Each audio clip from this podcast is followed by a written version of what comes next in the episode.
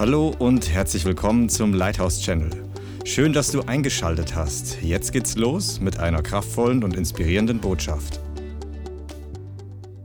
Heute machen wir mal so richtig Durchzug im Geist. Sacharja Kapitel 4, das ist ein Prophet, der ein Wort bekommt in einer ganz speziellen Zeit. Und den, die, den Kontext erkläre ich euch später. Lass uns erst mal lesen. Sacharja 4, Vers 1. Und der Engel, der mit mir redete, kam wieder und weckte mich wie einen Mann, der aus dem Schlaf geweckt wird. Und er sprach zu mir, was siehst du? Und ich sagte, ich sehe, siehe ein Leuchter ganz aus Gold und sein Ölgefäß oben auf ihm und seine sieben Lampen auf ihm, je sieben Gießröhren für die Lampen, die oben auf ihm sind. Und zwei Ölbäume neben ihm, einer zu seiner Rechten des Ölgefäßes und einer auf seiner Linken. Ich antwortete und sagte zu dem Engel, der mit mir redete, was sind diese, mein Herr? Und der Engel, der mit mir redete, antwortete und sprach zu mir, hast du nicht erkannt, was diese sind? Ich sagte, nein, mein Herr. Da antwortete er und sprach zu mir, dies ist das Wort des Herrn an Zerubabel. Nicht durch Macht und nicht durch Kraft, sondern durch meinen Geist spricht der Herr der Herrscher. Wer bist du, großer Berg? Vor Zerubabel werde zur Ebene. Und er wird den Schlussstein herausbringen unter lautem Zuruf, Gnade, Gnade für ihn. Und das Wort des Herrn geschah zu mir, die Hände Zerubabels haben die Grundmauern dieses Hauses gelegt und seine Hände werden es vollenden. Und du wirst erkennen, dass der Herr der Herrscher mich zu euch gesandt hat. Denn wer verachtet den Tag der kleinen Dinge, und sie werden sich freuen und den Stein des Senkbleis in der Hand Zerubabels sehen. Bis hierher mal. Halleluja. Das ist eine absolut gewaltige Schriftstelle und ich möchte mit euch heute ein bisschen reden, weil wir sehr oft als Gemeinde, und ich möchte, dass du das auch, wenn du online uns zuschaust, nur ein paar Mal oder schon länger, wir reden sehr häufig auch von unserer eigenen Verantwortung, von dem, was unsere Aufgabe ist, von dem, was wichtig ist, dass wir als Christen tun und nicht passiv oder faul sind und so weiter. Amen. Und das ist gut. Aber ich möchte mit euch heute wirklich auch darüber sprechen, dass das Werk Gottes ist Gottes Power, Gottes Kraft, Gottes Stärke. Es ist der Plan Gott. Du bist heute hier, weil Gott die Hauptarbeit getan hat. Du bist heute in, zu Hause und wenn du Jesus noch nicht erlebt hast, dann kommt das Beste noch, wenn du das möchtest. Aber ich sag dir, der Heilige Geist sagt heute, und er hat mich heute geschickt, wirklich, ich spüre das, ein, ein Wort des Herrn, dass er sagt, nicht durch Macht, nicht durch Kraft, sondern durch den Heiligen Geist wird es geschehen. Die Gemeinde wird stark durch den Heiligen Geist. Du bist heute nicht hier und nur, damit du deine Pflicht erfüllst, damit du deine Arbeit tust, damit du ein guter Christ bist, damit du überwindest und damit du einfach, ja, das ist nicht der Zweck der Sache. Du bist heute hier, weil Gott persönlich zu dir sagt, pass auf, es wird nicht durch Macht oder Kraft geschehen. Nicht durch Armeen steht hier. Nicht durch menschliche Armeen oder durch menschliche Kraft, sondern durch seinen Geist. Und einige von euch, ihr habt die Dimension dessen noch nicht ganz erkannt. Ähm, und wir werden uns das ein bisschen anschauen. Aber ich möchte dir nochmal darauf hinweisen, das war ein sehr interessantes prophetisches Bild. Wenn du an Bilder oder Traumauslegung interessiert bist, dann ist das richtig interessant hier. Also er sieht erstmal ein Bild. Der Engel zeigt ihm ein Bild von einem Öl Leuchter, von einer Lampe, von einem Leuchter mit Gefäß und Öl. Das Öl, ein Gefäß und Ölbäume daneben. Seid ihr da?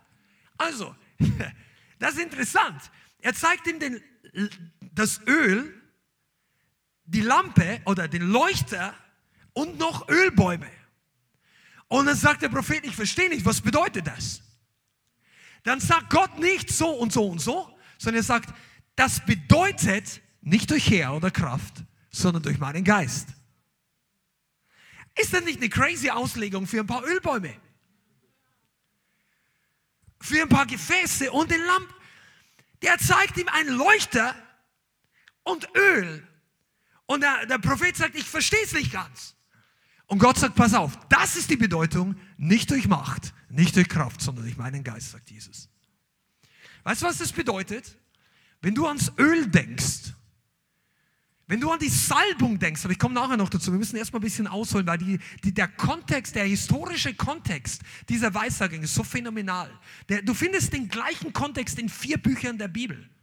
Aber die meisten verste vielleicht verstehen das manchmal nicht ganz. Deshalb möchte ich das. Aber, aber interessant ist, Gott sagt, das Öl bedeutet, du musst nicht so hart arbeiten. Es nicht durch deine Kraft. Das Öl muss fließen. Wir sind eine Gemeinde des Öls. Chat, sag mal Amen, wenn du das glaubst. Wenn du, wir sind eine Community, wo das Öl fließt. Digital, analog, physisch, körperlich. Der Heilige Geist lässt Öl fließen. Und ohne das Öl ist das Brot eine trockene Sache. Sage ich jetzt mal. Übertragen. Der Heilige Geist möchte, dass du frisch bist heute. Pass mal auf, die Zeit, in der wir sind, braucht Leute, die an den, Öl, an den Ölleuchter angedockt sind. Und einige von euch, wir hatten ein intensives Wochenende und einige haben wirklich auch Anfechtungen, auch einige, die online zuschauen. Vielleicht sind einige von euch zu Hause deshalb, weil ihr wirklich ein bisschen Druck bekommen habt. Gott sagt, es passiert nicht durch eure Kraft. Ich gebe jetzt mal auch ein bisschen so ähm, einen Kontext, weil Gnade und eigene Entscheidungen, das ist für manche Leute immer ein bisschen so ein Widerspruch. Aber ich sage dir mal eins, es passiert nicht auch in erster Linie durch dein Überwinden, sondern durch seinen Geist. Amen. Wie viele von euch fahren Auto oder motorisiertes Gefäß, äh, Gefährt, sorry, Gefäß. Kannst du dir vorstellen, wie ein Lastwagen aussieht? Also hast du mal von außen in der Kabine, ein Lastwagen hat auch ein riesen Gaspedal, Kupplung und so weiter, ein noch größeres Lenkrad. Und das Ding ist richtig schwer, bis zu 40 Tonnen. In Skandinavien fahren 60 Tonnen rum. Das sind, das sind riesige Teile, deshalb schauen die Straßen auch oftmals so aus. Die haben riesige Lastwagen.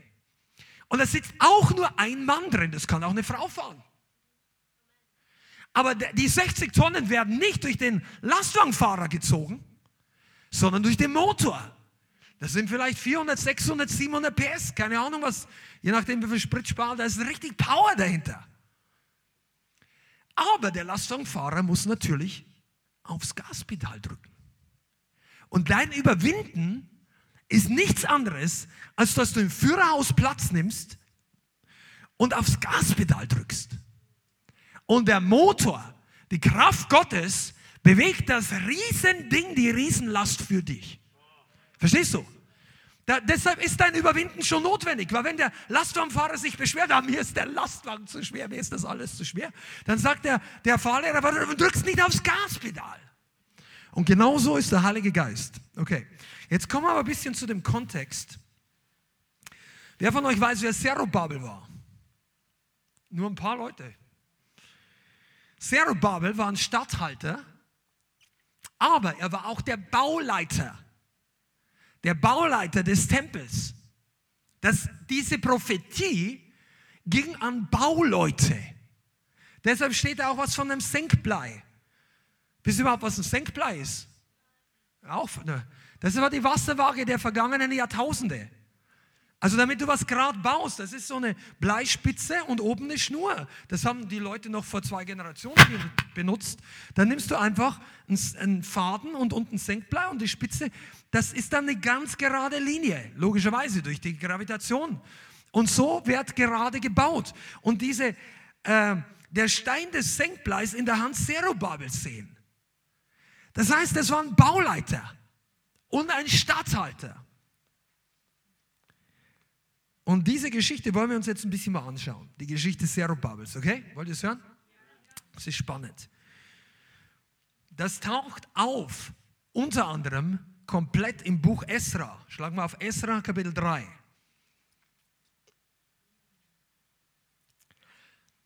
Zerubabel, Esra und Nehemia haben alle gleichzeitig gelebt. Und die waren alle gleichzeitig in Jerusalem, zumindest in einer bestimmten Phase. Damit du weißt, das Buch Nehemiah, das Buch Esra und die Weissagung, die wir gerade eben aus Zacharia gelesen haben, sind alle gleichzeitig gewesen. Das heißt, Zacharia hat während Nehemiah und Esra gelebt. Das ist so spannend. Esra Kapitel 3, okay? Und für diejenigen, die die Bibel noch gar nicht so gut kennen, das ist eine, ein Event in der History Israels, als Israel oder die, ich sag mal, die, das Volk Israel, das vertrieben wurde nach Babylon, nachdem all die Könige gesündigt haben, David war gestorben, Salomo war gestorben, das Reich hat sich geteilt durch die Sünde in Nord- und Südreich. Das Südreich war Juda und äh, also Benjamin. Und äh, das Nordreich waren zehn andere Stände, die zehn Stämme sind letztendlich vertrieben worden. Und diese, die Juden, äh, man hat die Juden genannt in Jerusalem, die wurden raus geführt, weggeführt nach, Jerusalem, äh, nach, nach Babylon und dann waren 70 Jahre dort. Die ganzen Geschichten Daniel, Hesekiel größtenteils fand in Babylon statt und dann hat Daniel Fürbitte getan und Nehemia hat die Erlaubnis bekommen, zurückzukommen mit einer Gruppe von Juden und in Jerusalem wieder aufzubauen.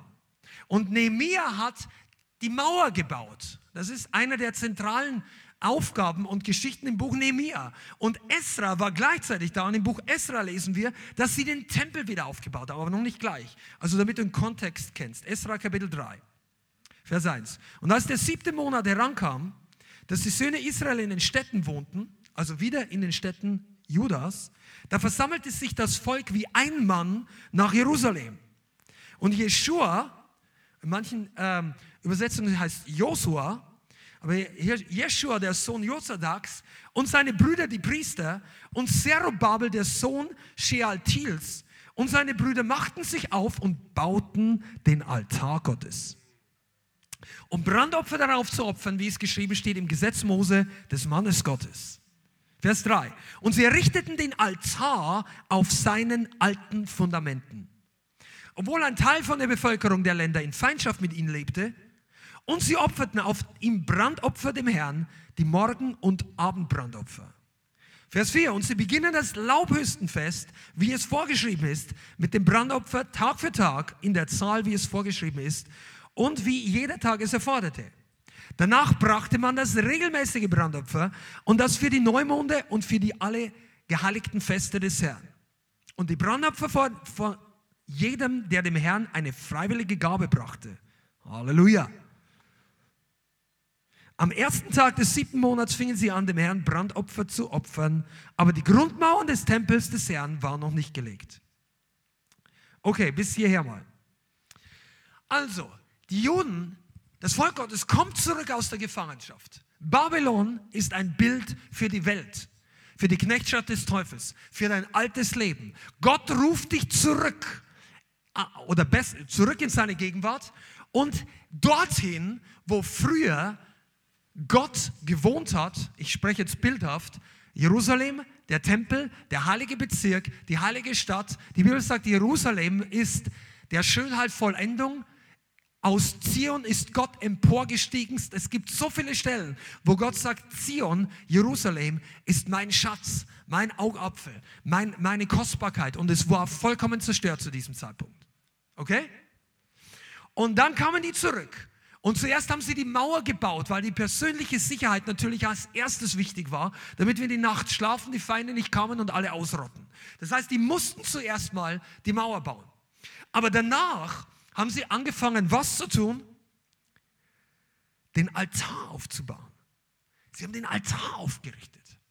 Komm on, ich spreche jetzt schon gleich ein bisschen prophetisch für dich und für dein Leben. Wenn wir sind hier in Deutschland nicht hineingeboren geistlich in eine Erweckungsnation, wo an jeder Ecke eine erweckte Gemeinde ist und zwei, zweistellige Prozentzahlen von lebendigen, wiedergeborenen Christen es überall gibt. 20, 30, 40 Prozent Christen zum Teil wie in Nigeria oder in Brasilien oder wo auch immer. Da gibt es sogar wesentlich mehr, aber ich sag mal, den Prozentsatz, der wirklich für, on fire für Jesus ist.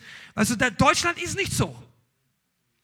Und du und ich, wir sind eigentlich hineingeboren worden in ein geistliches Umfeld, und ich spreche jetzt national oder über Städte verteilt, wo früher Dinge passiert sind, die wir heutzutage nicht mehr richtig sehen.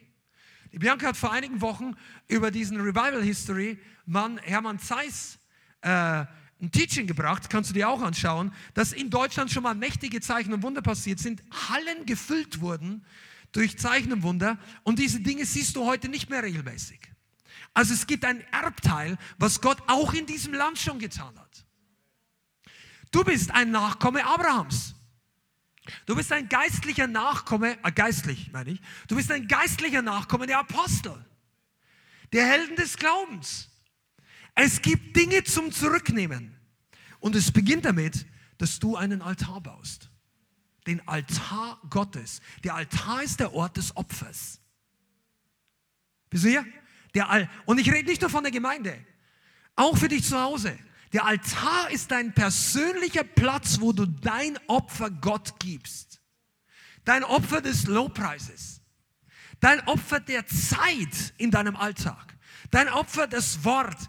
Der Altar ist der Ort, wo das Opfer getötet wird, zu Tode kommt. Bildhaft kann man sprechen, der Altar ist der Ort, wo wir unser eigenes Leben auch niederlegen. Aber der Altar ist nicht nur eine Privatsache, er ist auch eine Sache für die ganze Gemeinde. Den Altar bauen ist ganz wichtig. Aber dann, die haben es Stück für Stück wiederhergestellt. Dann haben sie das Laubhüttenfest gefeiert. Zum ersten Mal seit langer Zeit. Dann haben sie das regelmäßige Opfer wieder eingesetzt. Okay? Das heißt, nicht nur einmal eine coole Zeit gehabt. Viele Christen sind für eventmäßige Highlights zu haben. Sie, hey, wir machen ein Riesending, kommst du, ja, ich schau mal vorbei. Und dann zwei, dreimal be begeistert. Aber die haben damals das regelmäßige Opfer wieder eingesetzt. Das Regel spricht von Gewohnheiten. Gewohnheiten ändern, damit Gott wieder die Stadt bewohnt. Das ist wichtig. Gemeinde, das ist wichtig. Aber das ist nicht so simpel. Wir schauen uns gleich nochmal an, in welchem Umfeld. Du denkst, ich möchte heute für alle predigen, hör mal zu, die denken, ich glaube, das ist gut, was hier läuft, ich glaube, das ist gut, was wir zusammen erleben, aber es ist manchmal echt anstrengend. Es ist manchmal echt mühsam. Es ist, ich, ich merke, dass der Geist Gottes wirkt, aber genau für dich ist die Predigt heute. Weißt du, die Leute wussten damals genau, was dran war zu tun. Die waren im Herzen zerbrochen. Das sagen, hier ist alles ruiniert. Ruine. Daher kommt das Wort. Alles in Ruinen. Und ich meine, das waren keine kleinen Häuser. Der Tempel, der zerstört war, die Quader, die sind riesig. Die wissen zum Teil heute noch nicht, wie manche Steinblöcke bewegt wurden. Ich glaube, also wir waren vor ein paar Jahren in Israel, wir waren schon öfter in Israel, vor ein paar Jahren, da gab es irgendwo eine Stelle, wo die, ich glaube, einen Graben oder unterirdisch die, die fortgesetzte Mauer der Western Wall freigelegt haben. Und das ist, die, die geht dann da, wo, wenn du online dabei bist, wenn du das kennst, wo die Juden heutzutage eine Klagemauer beten. Die, die Ebene ist ja gar nicht das, wo es ursprünglich war. Die Klagemauer, oder die, die, das ist eigentlich die Westmauer des Tempels, die geht noch viel, viel weiter runter. Und da unten gibt es äh, archäologische Tunnel. Und die haben dort Steine gefunden, die wissen bis heute nicht, wie diese Steine bewegt wurden. Ich glaube, der schwerste ist irgendwie, weiß es einer? Ich glaube, er war 500 oder 600 Tonnen schwer. Unvorstellbar. Der war, glaube ich, 16 Meter lang, 3 Meter breit oder irgendwas. Die, das, das kann heute im Prinzip fast noch kein normaler Kran heben. Da müsstest du schon ein riesen Spezialteil also es gibt ein paar Kräne in der Welt, die vielleicht auch 1000 Tonnen heben, aber die hatten damals das ja nicht. Also der Tempel war keine Kleinigkeiten, das war alles verfallen oder zugeschüttet. Ich meine, der Stein war natürlich da immer noch gelegen, aber der war total, da war Chaos. Und die Leute kommen und die waren durchbohrt oder ich sage jetzt mal betroffen, dass es kaputt war. Und dann haben sie angefangen zu arbeiten. Und jetzt lesen wir mal weiter ab Vers 7. Esra 3, Vers 7. Und man gab Geld den Steinhauern und den Zimmerleuten und Speise und Trank und Öl den Sidoniten und den Tyrern. Öl war damals eine Währung, um zu bezahlen. Damit sie Zedernholz vom Libanon ans Meer nach Jaffo brächten, gemäß der Vollmacht des Kyros, des Königs von Persien, die ihnen erteilt hatte. Also der König von Persien hatte Auftrag gegeben, das Haus wieder aufzubauen. Aber sie mussten natürlich bezahlen für das Baumaterial. Vers 8. Und es im zweiten Jahr nach ihrer Ankunft, im zweiten Jahr, beim Haus Gottes in Jerusalem, im zweiten Monat begannen Zerubabel, der Sohn Shealtils, und Jeschua, der Sohn Josadak und die übrigen Brüder und die Priester und die Leviten und alle aus der Gefangenschaft nach Jerusalem gekommen waren und sie ließen die Leviten von 20 Jahren und darüber antreten. Hör genau zu, dass sie Aufsicht über das Werk am Haus des Herrn führten. Da traten Jeschua, seine Söhne und seine Brüder, Kadmiel und seine Söhne, die Söhne Juda, wie ein Mann an, um Aufsicht zu führen über die, welche am Haus, äh, Arbeit am Haus Gottes taten. Dazu die Söhne Henadats, ihre Söhne und ihre Brüder, die Leviten. Und jetzt hört zu, Vers 10. So legten die Bauleute die Grundmauern zum Tempel des Herrn. Dabei ließ man die Priester in ihrer Amtskleidung antreten, mit Trompeten und die Leviten, die Söhne Asafs, mit Zimbeln oder Becken, den Herrn zu loben nach der Anweisung Davids, des Königs von Israel. Und sie stimmten einen Wechselgesang an mit Lob und Preis dem Herrn, nämlich, denn der Herr ist gut und seine Gnade währt ewig über Israel. Und das ganze Volk jauchzte mit gewaltigem Jauchzen beim Lob des Herrn wegen der Grundsteinlegung zum Haus des Herrn. Come on, das war, das war eine Baustelle. Das war der Beginn der Baustelle. Die Leute sind ausgerastet vor Begeisterung, weil sie angefangen haben, das Haus des Herrn wieder aufzubauen. Das Haus des Herrn. Bist du begeistert vom Haus des Herrn? Ich sagte im Geist, ist es ähnlich wie damals, nicht ganz so, aber ähnlich. Im Neuen Testament ist das Haus des Herrn kein Gebäude, sondern die Gemeinde. Das sagt der Epheserbrief und andere Stellen. Das Haus des Herrn ist die Gemeinde. Ihr seid, sagt Paulus, der Tempel des Heiligen Geistes. Wir sind die lebendige Wohnstätte Gottes. Die Gemeinde ist der Tempel des Neuen Testamentes. Aber an vielen Orten liegt, und ich sage es auch nicht von uns, liegt die Gemeinde trotzdem geistlich in Trümmern. Und ich erkläre euch, was ich hiermit meine. Das Baumaterial liegt noch in Trümmern herum. Die Baumaterialien sind lebendige Steine, die Gott im Neuen Testament aufbaut zu einem großen Tempel.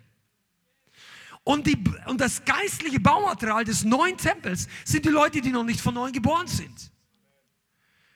Aber auch manchmal ist der Tempel und die Gläubigen in der Gemeinde in einem Zustand, dass es trotzdem sehr traurig ist. Und das ist der Punkt, wo Gott dich und mich sendet. Wir sollen wiederherstellen.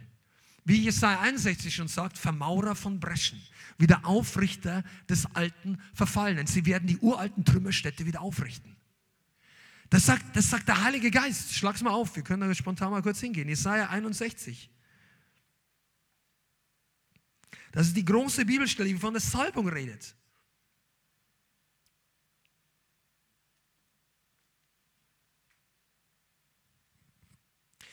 Pass auf, wir haben vorhin von dem Bild des Ölbaums geredet. Die Salbung war der Ausgangspunkt. Und dann ermutigt er die Bauleute. Und hier sagt Jesaja 61, redet komplett von der Salbung des Messias und der Christen. Jesaja 61,1, die Geist des Herrn ist auf mir, denn er hat mich gesalbt. Er hat mich gesandt, den Elenden frohe Botschaft zu bringen, zu verbinden, die die gebrochenen Herzen sind, Freilassung auszurufen den Gefangenen und Öffnung des Kerkers den Gebundenen, auszurufen das Gnadenjahr des Herrn und der Tag der Rache für unseren Gott. Zu trösten alle Trauernden, den Trauernden zieh uns Frieden, ihnen Kopfschmuck statt Asche zu geben, Freudenöl statt Trauer, ein Ruhmesgewand statt eines verzagten Geistes, damit sie binden oder Bäume der Gerechtigkeit genannt werden, eine Pflanzung des Herrn, dass er durch sie verherrlicht wird. Das ist die Vorgeschichte. Und jetzt sie, die Gesalbten, werden die uralten Trümmerstädte aufbauen, das früher Verödete wieder aufrichten und sie werden die verwüsteten Städte erneuern, was verödet lag von Generation zu Generation.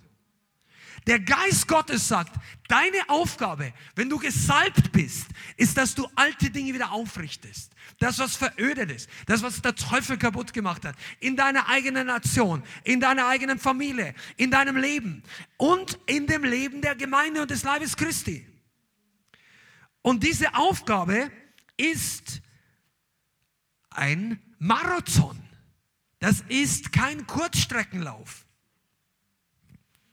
Aber die damals, die waren so begeistert, das Haus des Herrn zu bauen, weil die hatten nämlich, die waren im Herzen tief betrübt, dass das Ding aussieht wie eine Ruine. Lesen wir weiter, ab Vers 12. Ich mein, also ich bin jetzt wieder in Esra, Kapitel 3. Äh, Jesaja war kurz dazwischen. Stopp. Esra 3, Vers 12.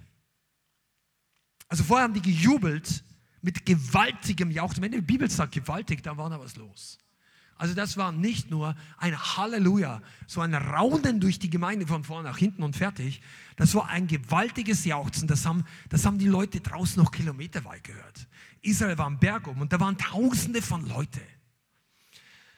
Viele, Vers 12, viele aber von den Priestern und von den Leviten und von, von, von den Familienoberhäuptern, hör genau zu, den Alten, die das erste Haus, den ersten Tempel gesehen hatten, weinten, während man vor ihren Augen den Grundstein zu diesem Haus legte. Sie weinten mit lauter Stimme, viele aber erhoben ihre Stimme mit freudigem Jauchzen, sodass niemand vom Volk vor der Stimme des freudigen Jauchzen die Stimme des Weinens im Volk erkennen konnte, denn das Volk jauchzte mit gewaltigem Jauchzen, sodass die Stimme bis in die Ferne gehört wurde.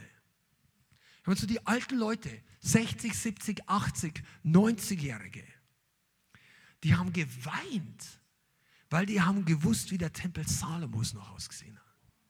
Die hatten den Tempel Salomos als Kind gesehen und wurden weggeführt, 70 Jahre. Also sie waren älter als 70, die mussten über 80 gewesen sein. Weil nach 70 Jahren kamen die erst wieder zurück. Und dann, die haben den Tempel noch gesehen. Und sie haben gesagt, oh Gott, hier sieht es aus wie eine Katastrophe. Und äh, sie haben geweint, als die jungen Leute, in ihren Augen jung, ja, angefangen haben, den Tempel wieder aufzubauen. Das war eine heilige Aufgabe. Das war was Wichtiges. Das war Gott extrem wichtig. Übrigens ist das der Tempel, der nach gewissen Umbaumaßnahmen damals auch noch bei Jesus stand. Wobei der wurde erst dann richtig groß, als dann Jahrhunderte später nochmal Herodes und andere ein Riesending draus gebaut haben. Aber der Grundstein zu dem Tempel, in dem Jesus gepredigt hat, die Kranken geheilt hat und die Tauben und Geldverkäufer, Geldwechsler und Verkäufer ausgetrieben hat, das war die Grundsteinlegung dieses Tempels. So das war absolut im Plan Gottes. Aber die Aufgabe war richtig hart und das Ding ging richtig lang. Weil der Tempel wird nicht von heute auf morgen gebaut. Und dann wurden die Leute teilweise müde. Und Kraft hat es gekostet. Ich möchte noch mal kurz darüber eingehen, dass der Tempel, der Bau des Hauses, steht für mehrere Sachen, bildhaft für dich und für mich, heute im Neuen Testament. Also diese Stelle. Der Bau des Hauses steht auch für die Wiederherstellung deines eigenen Lebens. Gott möchte dein Leben wiederherstellen. Er sieht geistlich mit Augen, die die geistliche Realität sehen in dein Leben und er sieht, dass noch immer viel kaputt ist. Viel nicht wiederhergestellt. Ja, dein Geist ist komplett neu. Amen, du bist von neu geboren. Der wird nicht mehr perfekter und nicht mehr heiliger. Aber deine Seele, dein Körper, dein Umfeld, vielleicht deine Familie, vielleicht deine Finanzen, alles Mögliche, was uns betrifft auf dieser Erde, Gott möchte das wiederherstellen. Und du hast einen Plan hier. Du wirst von dieser, wenn du bei Jesus bleibst, wirst du von dieser Erde nicht so weggehen, wie du jetzt aussiehst. Du wirst herrlicher, geheiligter, gesegneter rauskommen. Die Steine in deinem Leben werden wieder in Linie kommen. Das wird wieder Sinn ergeben. Seid ihr da? Come on, das ist gut jetzt hier. Du solltest, Halleluja. Der, die, die, das steht für dein Leben. Und einige von euch, ihr wundert euch, warum es so schwierig ist, die Wiederherstellung wirklich zu erleben, weil das keine Kurzstreckensprint ist. Das ist kein Drei-Monats-Projekt.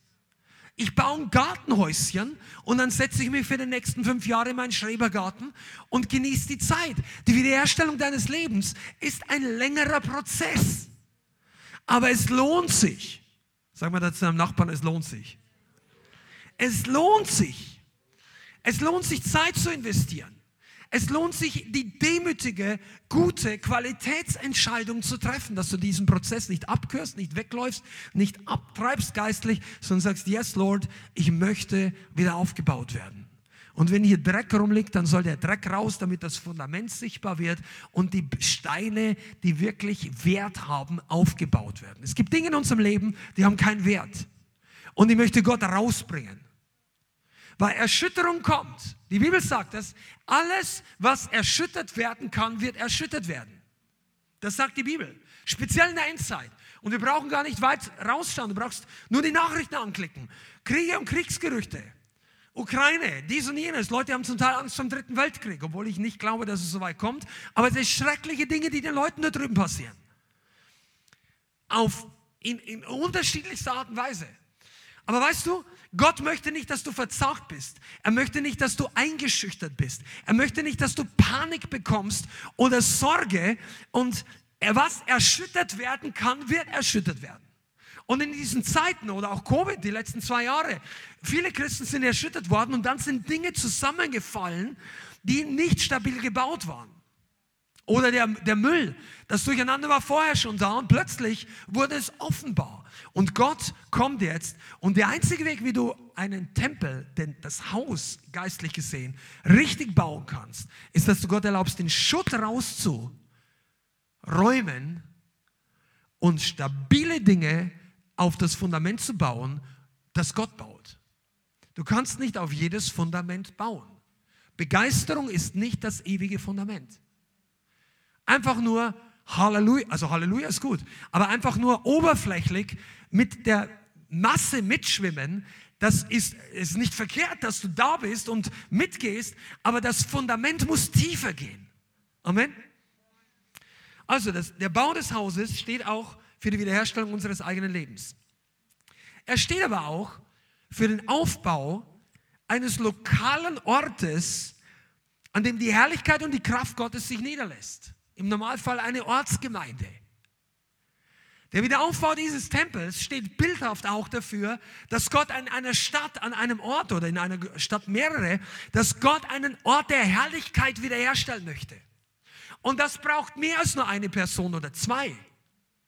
Ich bin fest davon überzeugt, obwohl ich nichts gegen Hausgemeindebewegungen habe, wenn, wenn sie im Willen Gottes sind und in der Ordnung Gottes im Sinne von biblischen Prinzipien äh, und nicht einfach nur eine Zufluchtsstätte für alle, die mit, äh, mit Gemeindeautorität nichts anfangen können oder irgend sowas.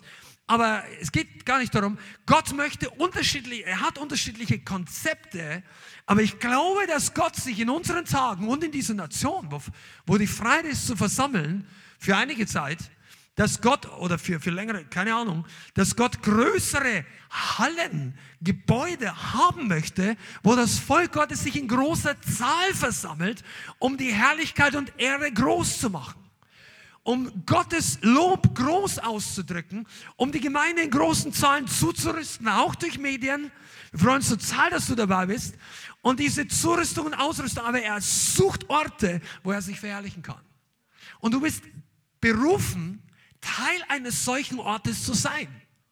Als Einzelgänger kannst du, tust du dich ganz schwer, ein großes Haus zu bauen, geistlich, wo Gott im großen Stil zurüstet, rettet, heilt, freisetzt. Und wenn du alleine gebraucht wirst, eine ganze Erweckung zu starten, dann wirst du dich irgendwann ganz schnell wiederfinden, dass du mit den ganzen Leuten eine größere Nummer, eine Zusammenkunft und so weiter baust im Geist.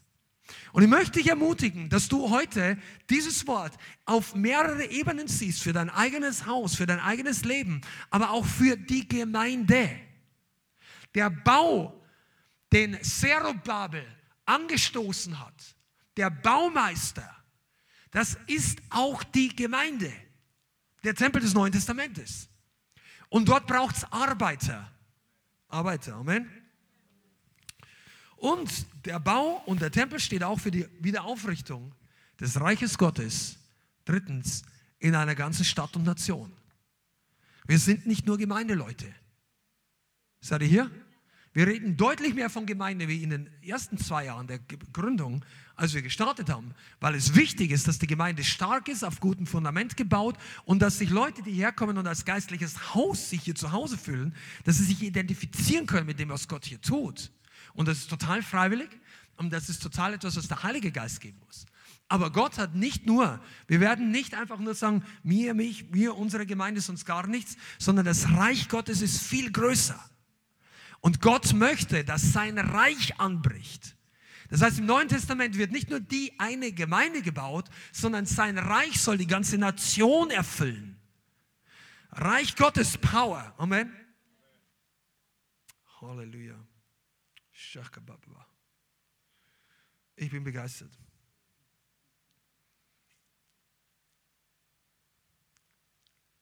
Und ich möchte mit euch ein bisschen darüber reden dass das Haus, was der Herr baut, groß wird. Das betrifft jetzt dich. Wenn, wenn, du über dein, wenn du jetzt nicht zu unserer Gemeinde gehörst, sondern regelmäßig oder einfach nur hier zuschaust, dann denke jetzt einfach mal dein Leben in großen Dimensionen. Denk mal, was Gott tun kann über deinem Leben.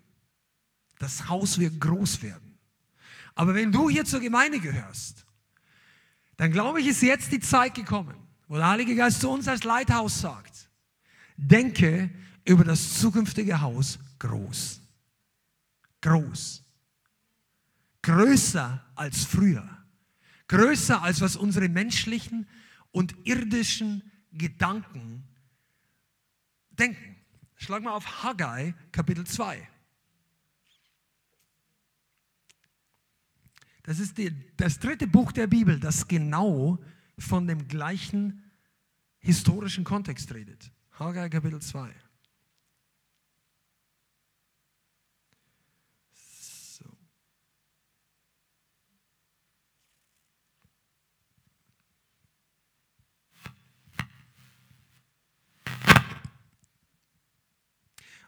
Und ich lese mit euch ab Vers 1. Im siebten Monat, am 21. des Monats, Haggai Kapitel 2, Vers, ab Vers 1, geschah das Wort des Herrn durch den Propheten Haggai folgendermaßen. Sage doch zu Zerubabel, dem Sohn Shealtiels, dem Statthalter von Juda, und zu Jeschua, dem Sohn des Jozadaks, dem Hohenpriester, und zu dem Überrest des Volkes, sprich, wer ist unter euch noch übrig geblieben, der dieses Haus in seiner früheren Herrlichkeit gesehen hat? Und wie seht ihr es jetzt? Ist es nicht wie nichts in euren Augen? Und der Prophet meint, sie haben angefangen zu bauen und die haben nicht die gleichen Baumaterialien wie früher. Ich meine, bei Salomo war das, da waren tonnenweise Gold. Das Gold war so viel in Jerusalem, dass Silber nichts mehr wert war. Das sagt die Bibel. Damals war Silber nichts mehr wert, weil so viel Gold in der Stadt da war. Okay, und die dachten sich, wir bauen den Tempel jetzt auf und uns fehlt alles. Und deshalb sagt er, ist es nicht wie nichts in euren Augen. Und jetzt Vers 4, kommen wir dazu. Und nun sei stark, Zerubabel, spricht der Herr. Und sei stark, Jeshua, Sohn des Josedak, du Hohepriester, und seid stark, alles Volk des Landes, spricht der Herr, und arbeitet. Denn ich bin mit euch, spricht der Herr der Herrscher. Das Wort, das ich mit euch vereinbart habe, als ihr aus Ägypten heraufzog und mein Geist bleibt und mein Geist, also das Wort, das ich mit euch vereinbart habe, als aus Ägypten heraufzog und mein Geist bleiben in eurer Mitte bestehen. Fürchtet euch nicht. Und jetzt hör mal zu. Ich glaube, dass der Heilige Geist das zu uns sagt. Sei stark, sei stark und arbeite. Einige von euch, ihr werdet euch in einigen Monaten oder in einer bestimmten Zeit wiederfinden, in einer Zeit, wo viel Arbeit notwendig ist, dass es getan wird. Und der Heilige Geist sagt, du machst genau das Richtige. Pack an, es ist geistlich, in diesem Moment zu schwitzen. Es ist geistlich, dein Leben, deine Kraft, die Sache hineinzugeben. Der Heilige Geist sagt, das Haus braucht Arbeiter. Das Haus braucht nicht nur Schüler. Wenn du zur Gemeinde gehörst, möchte ich das einfach, und auch wenn du zu Hause jetzt zuschaust, dann Replay von uns, und wenn du zur Community dazu zählst, Amen. Wir nehmen dich voll mit rein. Pass auf, der Herr braucht nicht nur Schüler. Wir sind nicht nur eine Bibelschule. Wir sind nicht nur einfach eine laufende Gemeinde. Wir kommen in eine Phase hinein, wo der Herr Arbeiter braucht. Nicht nur Arbeiter in der Ernte, sondern Arbeiter, die das Haus der Herrlichkeit bauen. Yes? Und er sagt, fürchtet euch nicht. Da kommen wir auch noch mal dazu. Vers 6. Und das ist die Stelle, wo ich gerade schon erwähnt habe, ich wusste gar nicht, dass es hier drin steht. Denn so spricht der Herr der Herrscher, noch einmal, ein wenig Zeit ist es noch, und ich werde den Himmel und die Erde und das Meer und das Trockene erschüttern. Dann werde ich alle Heiden, alle Nationen erschüttern und die Kostbarkeiten aller Nationen werden kommen und ich werde dieses Haus mit Herrlichkeit füllen, spricht der Herr der Herrscher. Guck mal, das ist eine Verheißung ohne Gleich. Vers 7, ich werde dieses Haus mit Herrlichkeit füllen, spricht der Herr der Herrscher. Denn mein ist das Silber und mein ist das Gold, spricht der Herr Yahweh Zebaoth. Größer wird die Herrlichkeit des künftigen Hauses sein als die Herrlichkeit des früheren, spricht der Herr der Herrscher. Und an diesem Ort will ich Frieden geben, spricht Yahweh Zebaoth. Gott sagt zu ihnen, die Herrlichkeit des zukünftigen Tempels ist noch größer als die Herrlichkeit Salomos. Die Herrlichkeit, wo die zwei riesigen Säulen aus Kupfer gemacht, mit Gold überzogen, die zwei Namen hatten, die weiß ich nicht auswendig, aber die, die hatten Kunsthandwerker, die hatten tonnenweise Gold, die, die Shekinah Glory über der Bundeslade, die war ja wahrscheinlich weg oder man weiß es nicht, ob die damals da war. Aber sonst, ich glaube persönlich, dass sie zu diesem Zeitpunkt schon nicht mehr unter ihnen war, sonst hätten sie es hier genannt. Ob die zerstört war, weiß man nicht. Aber, aber die Leute denken sich, ach du meine Güte, was, wir haben doch fast nichts. Wir sind wenige Leute, das Ding ist riesig. Wir wissen nicht, wie wir es machen sollen. Wir haben nicht diese Baumaterialien. Jetzt, ich spreche bildhaft. Im Alten Testament war die Schönheit des Tempels ein Teil der Herrlichkeit Gottes. Im Neuen Testament ist nicht mehr Gold notwendig, damit der Tempel herrlich ist, aber die Herrlichkeit ist geistlich. Die Herrlichkeit ist geistlich. Und Gott sagt zu uns, größer wird die Herrlichkeit des zukünftigen Hauses sein als die des früheren. Die Glory Gottes wird das Haus erfüllen. Lighthouse. Lighthouse. Das Haus der Herrlichkeit. Du bist hier dabei, einen Ort der Herrlichkeit zu bauen. Im Geist. Und du auch, weil das nicht nur in Frankfurt sein wird.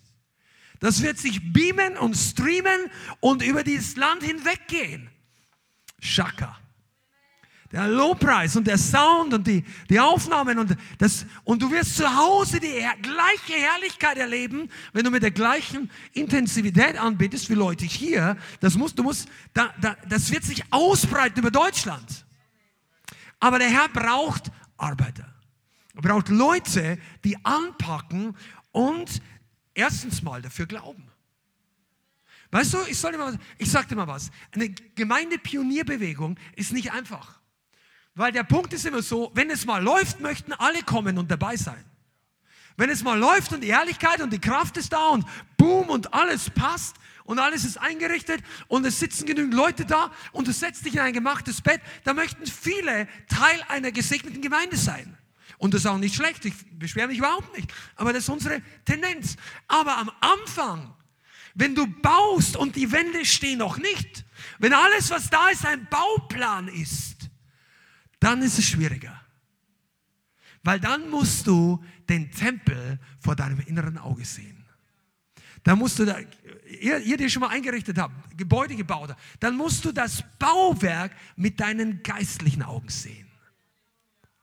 Und dann sagt dir dein irdisches, wow, ich habe jetzt schon zwei Wochen gearbeitet und wir haben einen halben Meter Mauer hochgebracht, da fehlen noch 29 Meter. Und, und du denkst, wow, und, und genau für diese Leute und für diese Situation ist die Predigt heute. Wisst ihr übrigens, dass die damals nicht einfach die Wahl hatten, ich baue das, wie mir das gefällt? Der König hatte damals, ich denke mal in Abstimmung mit Nehemiah oder Esra oder ich weiß nicht, wie die Leiter waren, aber er hatte festgelegt, wie hoch und wie breit der Tempel wieder werden soll. Und der König hat das bezahlt später. Der sollte 30, 60 Ellen hoch und 60 Ellen breit. Das sind 30 Meter hoch. Das ist kein kleines Gebäude. 30 Meter ist ein hohes Ding. Ich weiß nicht, das sind 4, 30, 5, das sind über sieben Stockwerke hoch. Also moderne Bürostockwerke. Die brauchen viel Baumaterial, viel Arbeiter. Und einige von euch, ihr arbeitet gut. Ihr seid dabei, an eurer Sache wirklich im Reich Gottes Hand anzulegen. Aber ihr denkt euch, ah, das ist mühsam. Jeder von uns hat das schon mal gedacht, oder? Also ich hebe meine Hand sehr wohl mit. Jeder von uns war schon in der Situation, dass ich gedacht habe, oh, das ist aber mühsam. Eigentlich ist es ja gut, ich finde es ja gut, aber es kostet Kraft. Kennst du das? Und da möchte ich dir heute zurufen, Lighthouse und alle ihr Online-Community, come on, Lighthäuser, hör mal zu. Gott sagt, die Herrlichkeit des zukünftigen Hauses wird größer sein. Die Herrlichkeit der nächsten Räume wird größer sein. Die Herrlichkeit nicht nur vom Aussehen, vom Platz, sondern das, was runter, das, was sich manifestiert, wird größer werden. Und er sucht heute Leute, die das sehen können, die den Bauplan Gottes in ihrem Herzen empfangen und bauen für eine ganze Zeit, ohne gleich alles zu sehen. Er sucht Leute, die nicht erst ankommen zur Einweihungsfeier, sondern Leute, die ihre Hände zur Verfügung stellen, ihre Kraft, ihre Zeit, ihr Gebet, ihren Einsatz in der Phase, wo es Bauphase ist. Und genau zu diesen Leuten, die geweint haben, weil sie sagen, oh, das ist doch nichts, früher war das alles riesig und wir, was haben wir schon? Und die Leute gesagt haben, uns fehlt das Baumaterial, uns fehlen die Arbeiter, uns fehlen die Ressourcen eigentlich, um das Gottgefällig richtig zu bauen. Genau zu diesen Leuten. Oder wenn du hier bist und sagst, ich würde ja gerne noch öfter kommen, ich muss noch in die Arbeit gehen und ich habe hier Anfechtungen oder hier Herausforderungen, dann sagt der Heilige Geist zu dir, das, was wir am Anfang gelesen haben. Nicht durch Herr und nicht durch menschliche Kraft, sondern durch meinen Geist sagt der Herr. Durch meinen Geist. Der Herr baut das Haus. Der Herr baut dein Haus zu Hause, aber er baut auch die Gemeinde. Mensch, wenn ich euch damit reinnehmen könnte, der Herr baut durch dich, du bist einer der Bauleute. Und ich sage dir, diejenigen, die mit angepackt haben, von der Grundlegung an, die freuen sich, wenn es fertig ist, am meisten. Die, die später gekommen sind, die freuen sich auch. Die, die zur Einweihung kommen, die freuen sich auch. Aber wenn du weißt, hey, wir haben ganz unten schon geschaufelt und jetzt steht das Ding und es ist noch besser, als wir gedacht haben.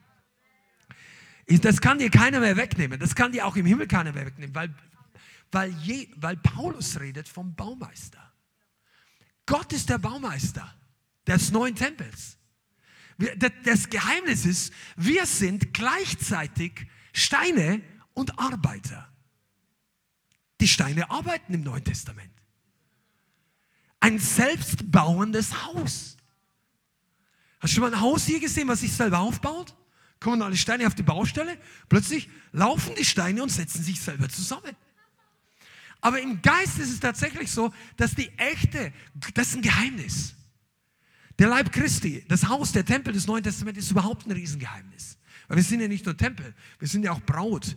Wir sind Familie Gottes. Wir sind die Armee Gottes. Wir sind Kunstwerk. Aber das kommt schon eher hin in Richtung Tempel.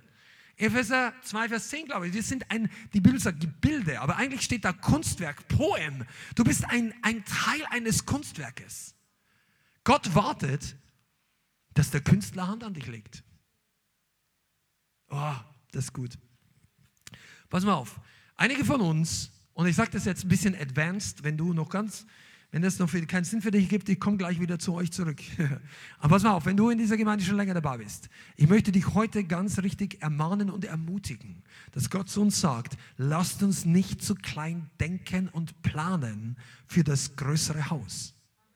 Lasst uns nicht mit menschlichen, irdischen Maßstäben planen, und erwarten, weil wir vielleicht denken, die Arbeit ist zu viel, unsere Ressourcen sind zu wenig, das kann so nicht klappen, vielleicht in zehn Jahren. Der Heilige Geist möchte unseren Glaubenslevel anheben für eine größere, für größeren Glauben Und zwar nicht einfach nur, dass wir hier goldene Bänke und Sitze und Stühle und sowas. Ich brauche keinen Thronsessel. Der Pastor wird hier nicht auf irgendwas wie in anderen. Da, darum geht es nicht. Aber die Sachen, die benutzt werden, damit die Salbung, das Öl, seid ihr, das Öl soll fließen. Wir haben eine Vision für ein Haus, wo das Öl fließt.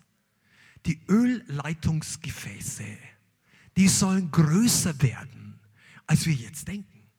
Und alle, was dazu notwendig ist, über Technik und über Audio und über Sound und über Bild und über, über, über Sitze und was in dem Raum notwendig ist und Missionswerke oder Fahrzeuge oder diese. Es gibt so viele Bereiche. Aber der Herr, glaube ich, sagt zu uns, denk nicht zu klein. Und lasst uns glauben und beten für übernatürlichen Glauben. Die Bibel sagt hier, mein ist das Silber, sagt Gott, und mein ist das Gold, spricht der Herr Herrscher. Und in diesem Zusammenhang redet er von der Herrlichkeit. Wir sollen nicht lernen, knausrig sein und zu sparen, wenn es um die Dinge Gottes geht, die die Herrlichkeit freisetzen. Wir brauchen keinen Goldtempel, wo wir uns beweihräuchern mit unserem Luxus. Aber es gibt Dinge, die, die sind notwendig und dafür braucht es Silber und Gold oder auf Neudeutsch Euros und Dollars, um die Dinge zu bezahlen, die Gott benutzen möchte, um den Tempel zu bauen.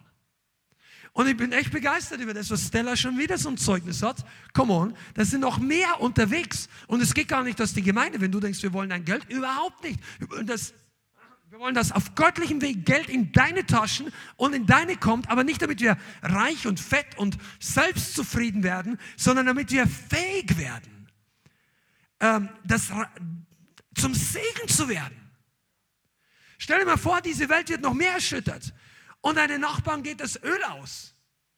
Also Ölheizung ist ja ein bisschen verpönt heutzutage. Bei uns zu Hause läuft noch eine, weil das Haus schon alt ist und äh, ist auch nicht unser eigenes Haus, aber wir haben es halt gemietet, da ist die Heizung halt drin. Die Ressourcen werden, das wird nicht selbstverständlich sein. Ich, bin, ich will nicht prophezeien, aber es kann durchaus sein, dass 2002 und überhaupt jetzt mal, schau doch mal an die Tankstelle. Bianca und ich haben schon gescherzt, dass wir vielleicht einen Seelsorgedienst an der Tankstelle starten. Jedes Mal, wenn du tankst, dann brauchst du halb Seelsorge inzwischen. Also das ist wirklich, die, die Preise gehen hoch ohne Ende. Und Gott braucht Leute, die nicht halb pleite sind, um in diesen Tagen sein Reich zu bauen. Und mein ist das Silber, meines Gold, spricht der Herr. Halleluja. Gehen wir zurück zur anderen Stelle. Also erstens, das zukünftige Haus des Herrn wird, die, wird größer von Herrlichkeit sein. Amen. Aber zweitens, und da möchte ich jetzt auch noch hingehen, das Haus die Eigenschaft, das, was Gott in unseren Tagen und damals tut, der Bau des Tempels, er wird auch unter Widerstand gebaut werden. Amen. Jetzt gehen wir ins vierte Buch. Nehemiah. Gleiche, gleicher Kontext, gleiche Geschichte. Nehemiah Kapitel 4. Nur ein bisschen vorher. Also, aber die, die, die, die gleiche historische Zeitphase. Nehemiah Kapitel 4. Da bauen sie gerade noch an der Mauer. Aber das gleiche Prinzip. Nehemiah 4, Vers 10. Und es geschah von diesem Tag an, da haben sie sehr starken Widerstand von den Feinden erlebt. Tobias, Sanballat, Einschüchterung, Morddrohungen und so weiter. Und heißt es, die eine Hälfte meiner jungen Männer waren dem Werk beschäftigt, die andere Hälfte hielt die Speere und die Schilde und die Bögen und die Schuppenpanzer bereit. Und die Obersten standen hinter dem ganzen Haus Juda. Siehst du, hast du Einheit, auch unter der Leiterschaft. Das an der Mauer baute. Und die Lastenträger trugen ihre Last folgendermaßen. Mit der einen Hand arbeiteten sie am Werk, während die andere Hand die Waffe hielt. Und von den Bauleuten hatte jeder sein Schwert um seine Hüfte gegürtet. So bauten sie. Das heißt, das war eine spezielle Baustelle die haben eigentlich unter Lebensgefahr das Werk Gottes gebaut. Unter massiven psychologischem Druck. Das war für eine bestimmte Abteilung der Arbeiter so, so gefährlich, dass sie noch nicht mal die, die Waffe in die Scheide, das Schwert weggesteckt hatten. Die haben mit einer Hand getragen und mit der anderen Hand das Schwert, dass wenn einer aus dem Hinterhalt kommt, dass sie sofort. Lastenträger waren die, die den, ganzen Schutt aus Jerusalem rausgetragen hatten. Ja? Die haben, oder die Transportleute. Also von, raus, von draußen Baumaterial rein und von drinnen den Schutt raus. Was heißt drinnen? Von der Mauer halt.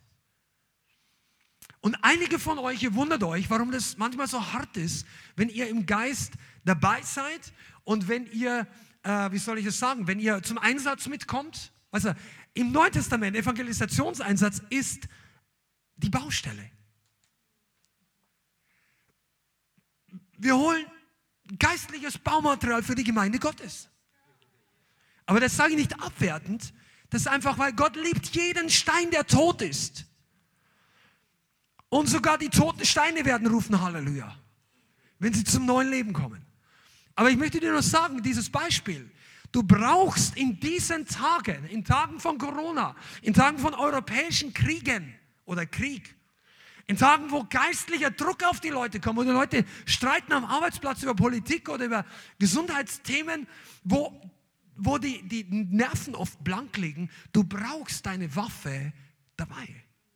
Und zwar nicht, um gegen die Menschen zu kämpfen, sondern den Feind aus deinem Leben zurückzutreiben. Die Einschüchterung zurückzutreiben. Die Passivität, die Lüge des Teufels zu überwinden.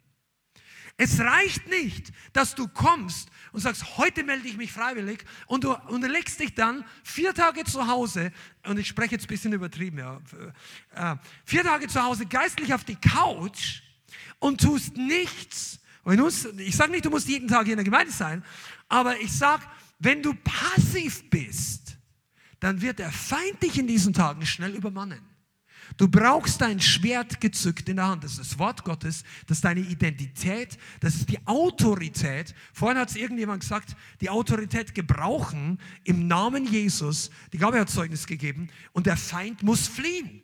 Was hat die Gabe gesagt? Der Feind darf das nicht. Der Heilige Geist sagt, der Feind darf das nicht. Aber Christen, die ohne Schwert dastehen, vor denen wird der Feind nicht zittern. Das Schwert ist das Wort in Autorität ausgesprochen. Und du brauchst diese, dieses Schwert in der Hand. Du musst es auch wissen grundlegende Bibelstellen. Du musst nicht jede Bibelstelle auswendig können, aber du solltest wissen, dass das Wort Gottes sagt, das und das in dem Namen Jesus. Beugt sich jeder Dämon, Lukas 10, Vers 19, sieh, ich gebe euch Macht über alle Kraft des Feindes und nichts soll euch irgendwie schaden. Auf diese Verheißung kommt, das ist das Schwert, wenn du das rausziehst. Der Teufel hat nichts, was er entgegensetzen kann. Aber wenn du depressiv zu Hause sitzt, und ich mache mich gar nicht lustig, weil Leute sind in Schwierigkeiten und wir werden attackiert. Und es gibt Träume und satanische Attacken und so weiter und so weiter. Dann setz dich nicht zur Ruhe. Ich gebe dir heute einen guten Tipp. Lass das Schwert nicht los und bau weiter. Bau weiter. Weil der Feind ist schon zufrieden, wenn du dich hinsetzt und den Bau aufhörst. Wenn du einfach stoppst. Ich rede nicht von Pause machen, wenn wir, wenn wir nötig haben, uns zu erholen, sondern wenn du sagst, ich brauche jetzt ein Sabbatjahr. Das ist mir alles so anstrengend. Lass die anderen bauen, die können das eh viel besser. Der Teufel ist ein, der ist ein Profi-Feind.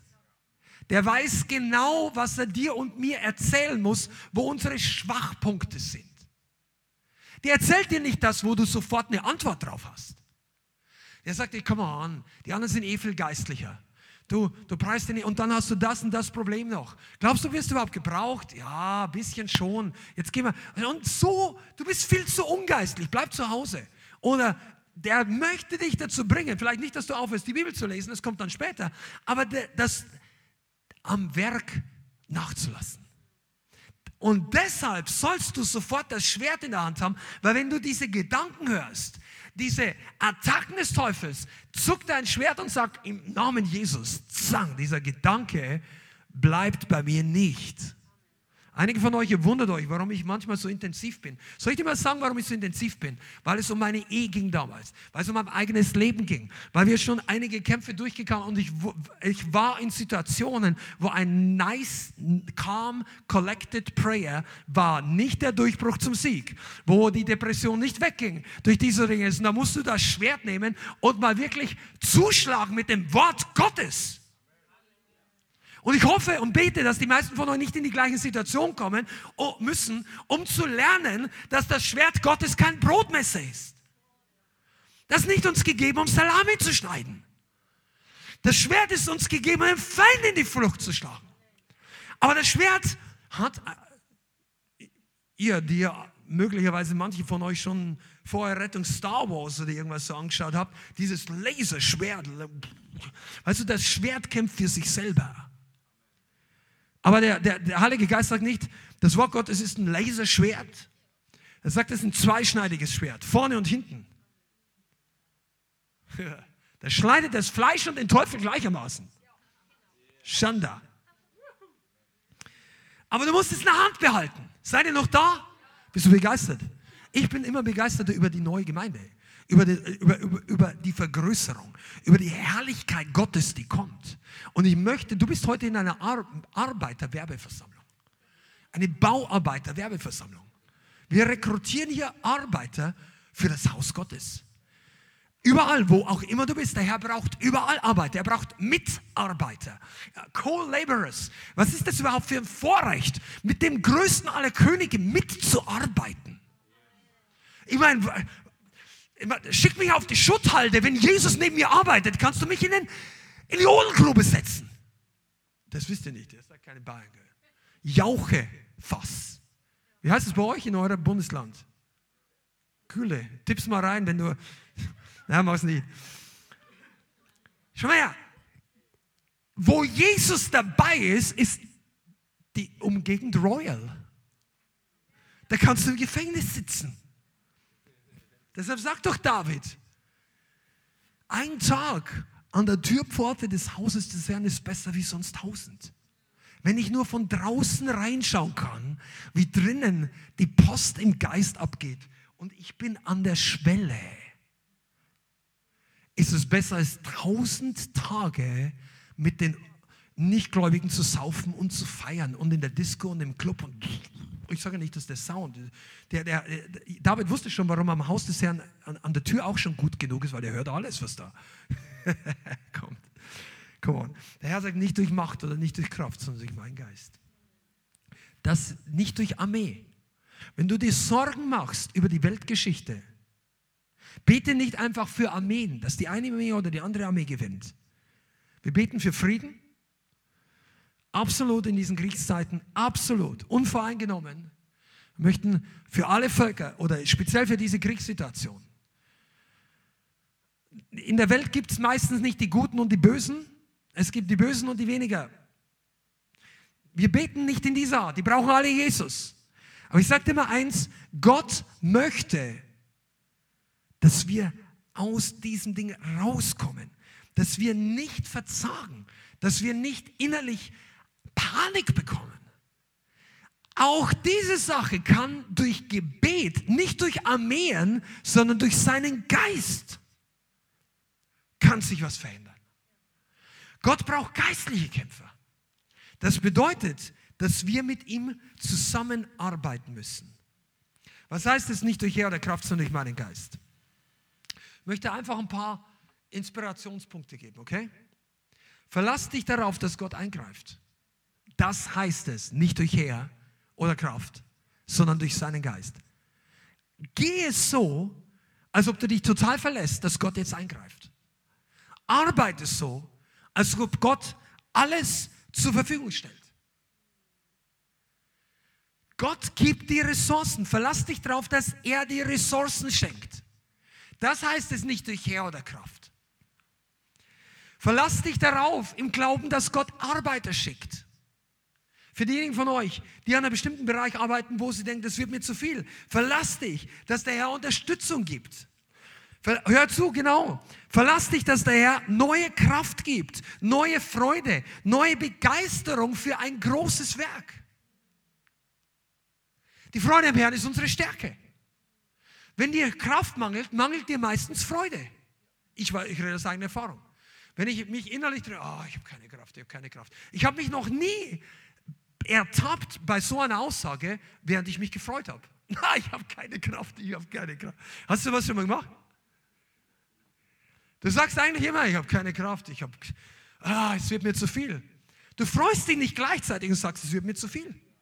Schon mal, das ist das ganz simples Evangelium, oder? Du schon? Du freust dich und du sagst, es wird mir zu viel? Okay, dann, dann ruhe ich auch mal aus. Ab und zu. Aber, aber im Allgemeinen ist, wenn die Freude groß genug zunimmt, dann nimmt die Kraft zu. Und wenn die Kraft zunimmt, dann nimmt deine Motivation zu. Und die Motivation, die kommt ja sowieso vom Herrn. Bist du noch da? Neue Freude, neue Begeisterung für ein großes Werk. Bianca, wir sind begeistert für eine große Gemeinde, für ein großes Werk. Amen. Weiterer Punkt, verlass dich drauf. Was bedeutet es? Nicht durch Herr oder Kraft. Verlass dich drauf, dass er deine Feinde vertreibt. Dass er für dich kämpft. Dass nicht alles bei dir einschlägt, dass du nicht alles auf deine Schulter tragen musst, sondern dass er an deiner Arbeitsstelle, wenn du gemobbt wirst, wenn es aussieht, als ob alles drunter und drüber läuft, wenn deine Nachbarn gegen dich sind, du hast nichts falsch gemacht oder dein, dass Gott für dich kämpft. Verlass dich drauf. Bete dafür. Amen. Kämpfe im Geist. Aber mach dir keine Sorgen. Geh nicht ins Bett und sag, ah, das wird nichts, das geht nicht, wie soll das werden? Nein, leg dich dann, wenn du alles getan hast mit Gebet und so weiter, leg dich ins Bett und verlass dich drauf und denk, nicht durch Herr oder Kraft, sondern durch meinen Geist, sagt der Herr. Amen. Du musst es nicht alleine machen. Du musst nicht alleine überwinden. Du musst nicht dich selber reinigen und heiligen. Das sage ich ganz besonders euch, auch nach solchen Predigten, die wir immer wieder predigen, dass es wichtig ist, heilig zu sein und Eigenverantwortung, dies und jenes. Du musst dich nicht alleine heilen, alleine Seelsorger. Gott ist bei dir. Gott ist mit dir. Gott ist für dich. Er kämpft für dich. Er bringt den ganzen Himmel als Unterstützung mit. Er ist dein Helfer, er ist dein Arzt, er ist dein Heiler, er ist dein Versorger. Er ist die große scheinende Flutlichtlampe in der Finsternis. Er ist der Wind in dir, wenn du ein Segelschiff bist und überall ist nur Flaute. Er ist das Feuer in dir, was brennt, vor dem selbst der Teufel Angst hat. Come on, irgendwer in der Welt, sag mal Amen. Der, manche Leute denken sich, der Teufel ist der Herr über das Feuer, weil es da unten so heiß brennt. Na, das Feuer, das Gott brennt, da fürchtet sich der Teufel heute schon davor.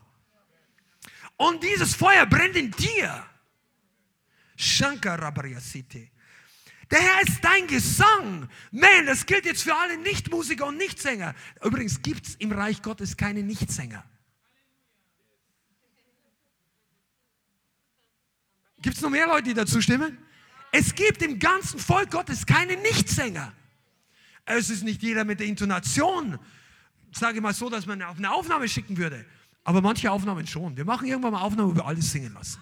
Und dann werden alle einfach sagen, ja! Und dann haben wir eine große, wie eine Volksmenge, das Rauschen vieler Wasser.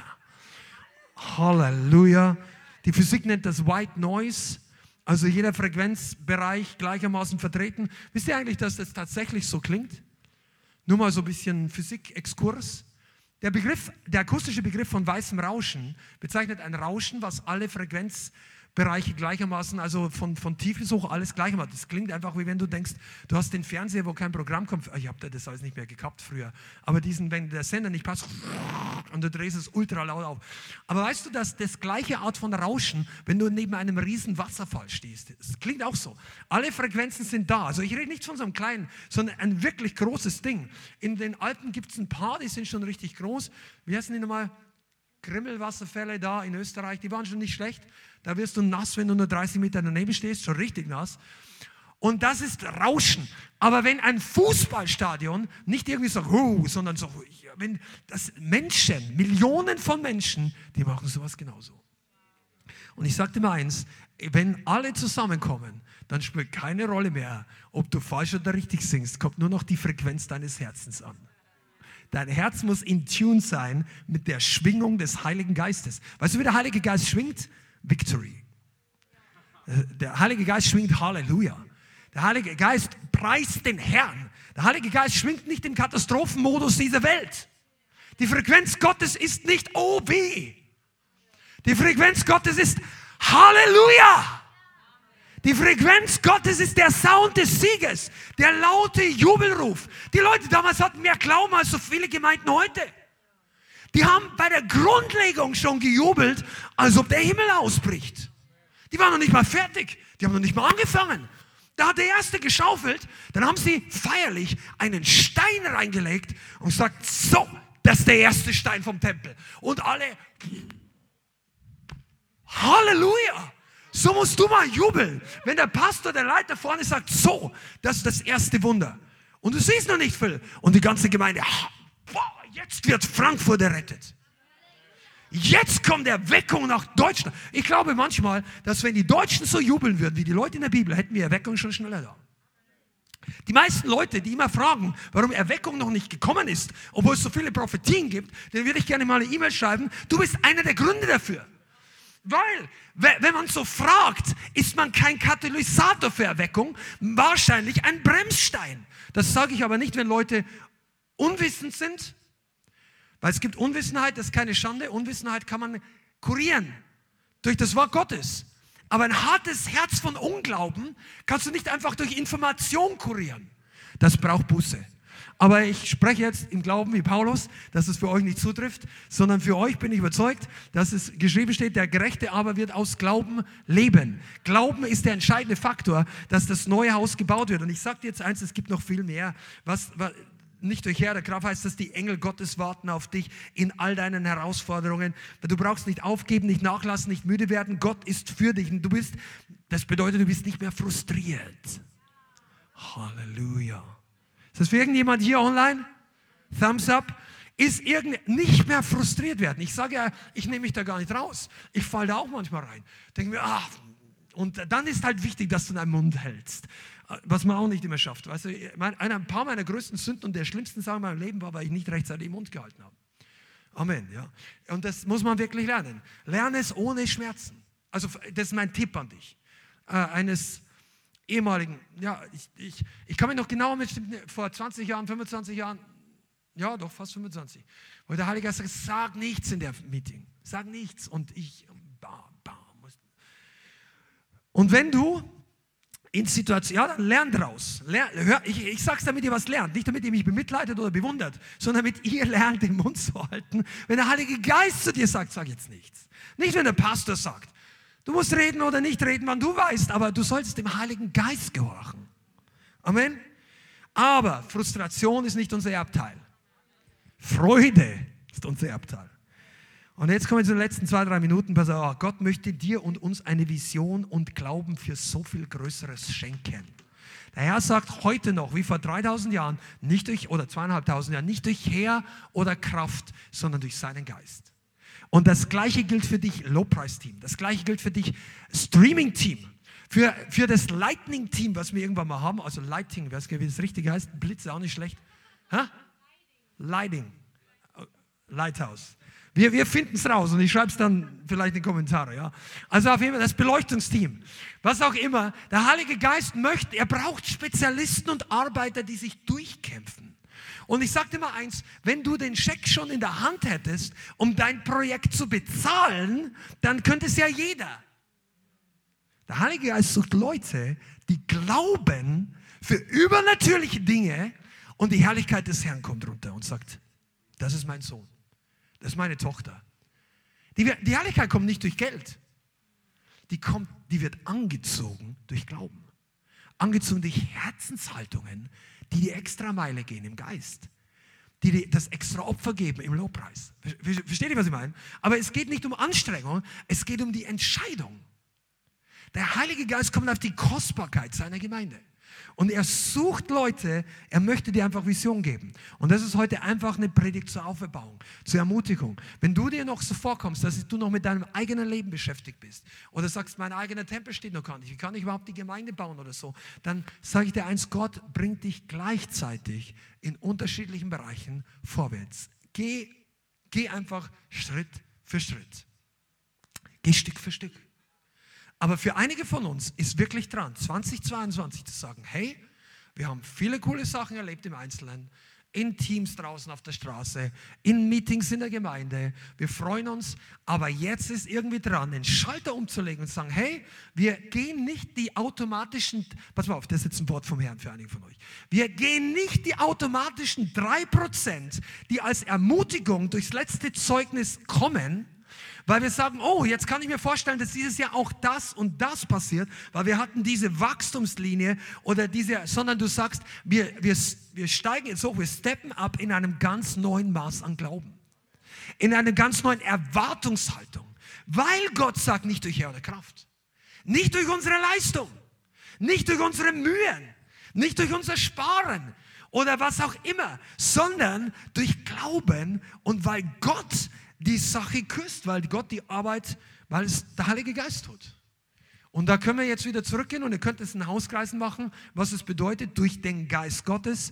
Das heißt im Geistwandel, nicht im Fleisch. Und der Heilige Geist hat ganz viele unterschiedliche Dinge. Ich möchte euch ganz kurz noch erinnern, dass ich ein Wort am Anfang des Jahres hatte, das 2022 Zungenrede extrem wichtig ist. Und das betrifft auch diese Sache. Wie, wir, wie wird es kommen? Nicht durch Herr oder Kraft, sondern durch meinen Geist. Wenn du im Geist bist, wenn du in Zungen redest, unter anderem, gibt noch viele andere Dinge, aber das möchte ich euch am Ende noch mitgeben weil die Zeit knapp ist, bleib im Geist, bewege dich in den Bereich des Geistes durch Zungengebet. Preise in Zungen, bete in Zungen. Wenn du frustriert bist, wenn du müde bist, wenn du für die Gemeinde, für einzelne Bereiche deines Dienstes Glauben brauchst, fang an, im Geist zu gehen. Amen. Aber wir könnten noch so viel weitergehen. Ich, habe, ich muss jetzt aufhören. Aber ich glaube, das ist wirklich so ein Glaubensteaser, so ein Injection of Vision und größere. Da, äh, studier doch mal, das war wirklich Zacharia, Haggai, Nehemia und vor allem Esra. In diesen Büchern steht alles, also steht überall etwas geschrieben über diese Wiederherstellung dieses Tempels. Und die sind nachher ausgerastet und voller Freude. Und lasst uns das als Vorbild haben für die nächsten Schritte und Monate. Amen. Und jetzt wollen wir noch zusammen beten. Halleluja. Amen. Lasst uns aufstehen. Auch du zu Hause, lass uns zusammen beten. Der Herr hat für dich den gleichen Segen und Durchbruch und eine, eine, ein Glaubensnugget und etwas ganz Besonderes diese Woche noch für dich vorbereitet. Vater, ich danke dir, dass du uns ermutigst, Du ermahnst uns auch, dass wir nicht verzagen oder nicht in Furcht und Angst verharren sollen, sondern du ermutigst uns, vorwärts zu gehen, auf dich zu schauen. Und ich weiß, dass du zu jedem einzelnen deiner Kinder und vor allem zu denen, die du berufen hast, hier in diesem Werk mitzuarbeiten und auch die Leute, die uns zuschauen und die, zu denen du besonders geredet hast, dass du sagst, nicht durch Macht, nicht durch menschliche Kraft, sondern durch deinen Geist wird es geschehen. Ich danke dir, dass das Feuer brennt und ich bitte dich, dass uns die Augen aufgehen, dass wir im Glauben sehen. Alle Ressourcen sind da, auch Kraft ist da, Freude und dass der Long Run keine, oh, dass es kein langer Leidensweg wird, sondern ein aufregender, langfristiger Bauplan eines großen Hauses der Herrlichkeit. Danke für deine Gegenwart und ich singe jeden Einzelnen, der jetzt Ermutigung braucht, Freiheit in Jesu Namen. Ich breche jeden Geist der Einschüchterung, jeden Geist der Frustration über deinem Volk, jede Art von Niedergeschlagenheit. Angst und Sorge über die Zukunft ist jetzt gebrochen. Über deinem Volk, über jedem Einzelnen, der jetzt zuschaut. Freude Gottes kommt, Herrlichkeit Gottes kommt, ein Vorgeschmack der zukünftigen Herrlichkeit. Vater, und ich bitte dich, dass du uns lehrst, Schritte und die Levels im Glauben zu gehen, die du vorbereitet hast, auch für unser Leithaus und für die ganze Online-Community in Jesu Namen. Amen. Vielen Dank fürs Zuhören. Wir hoffen, die Botschaft hat dich inspiriert und weitergebracht. Diese und noch mehr Botschaften findest du auch als Livestream auf unserem YouTube-Channel, zusammen mit Live-Worship und vielen bewegenden Zeugnissen. Wir würden uns freuen, wenn du auch mal in unserem Gottesdienst vorbeischaust. Alle Infos dazu findest du auf unserer Webseite, auf Facebook oder Instagram. Links dazu findest du in der Beschreibung. Schreib uns gerne dein Zeugnis oder dein Gebetsanliegen unter info at lighthouse.center. Tschüss und bis zum nächsten Mal.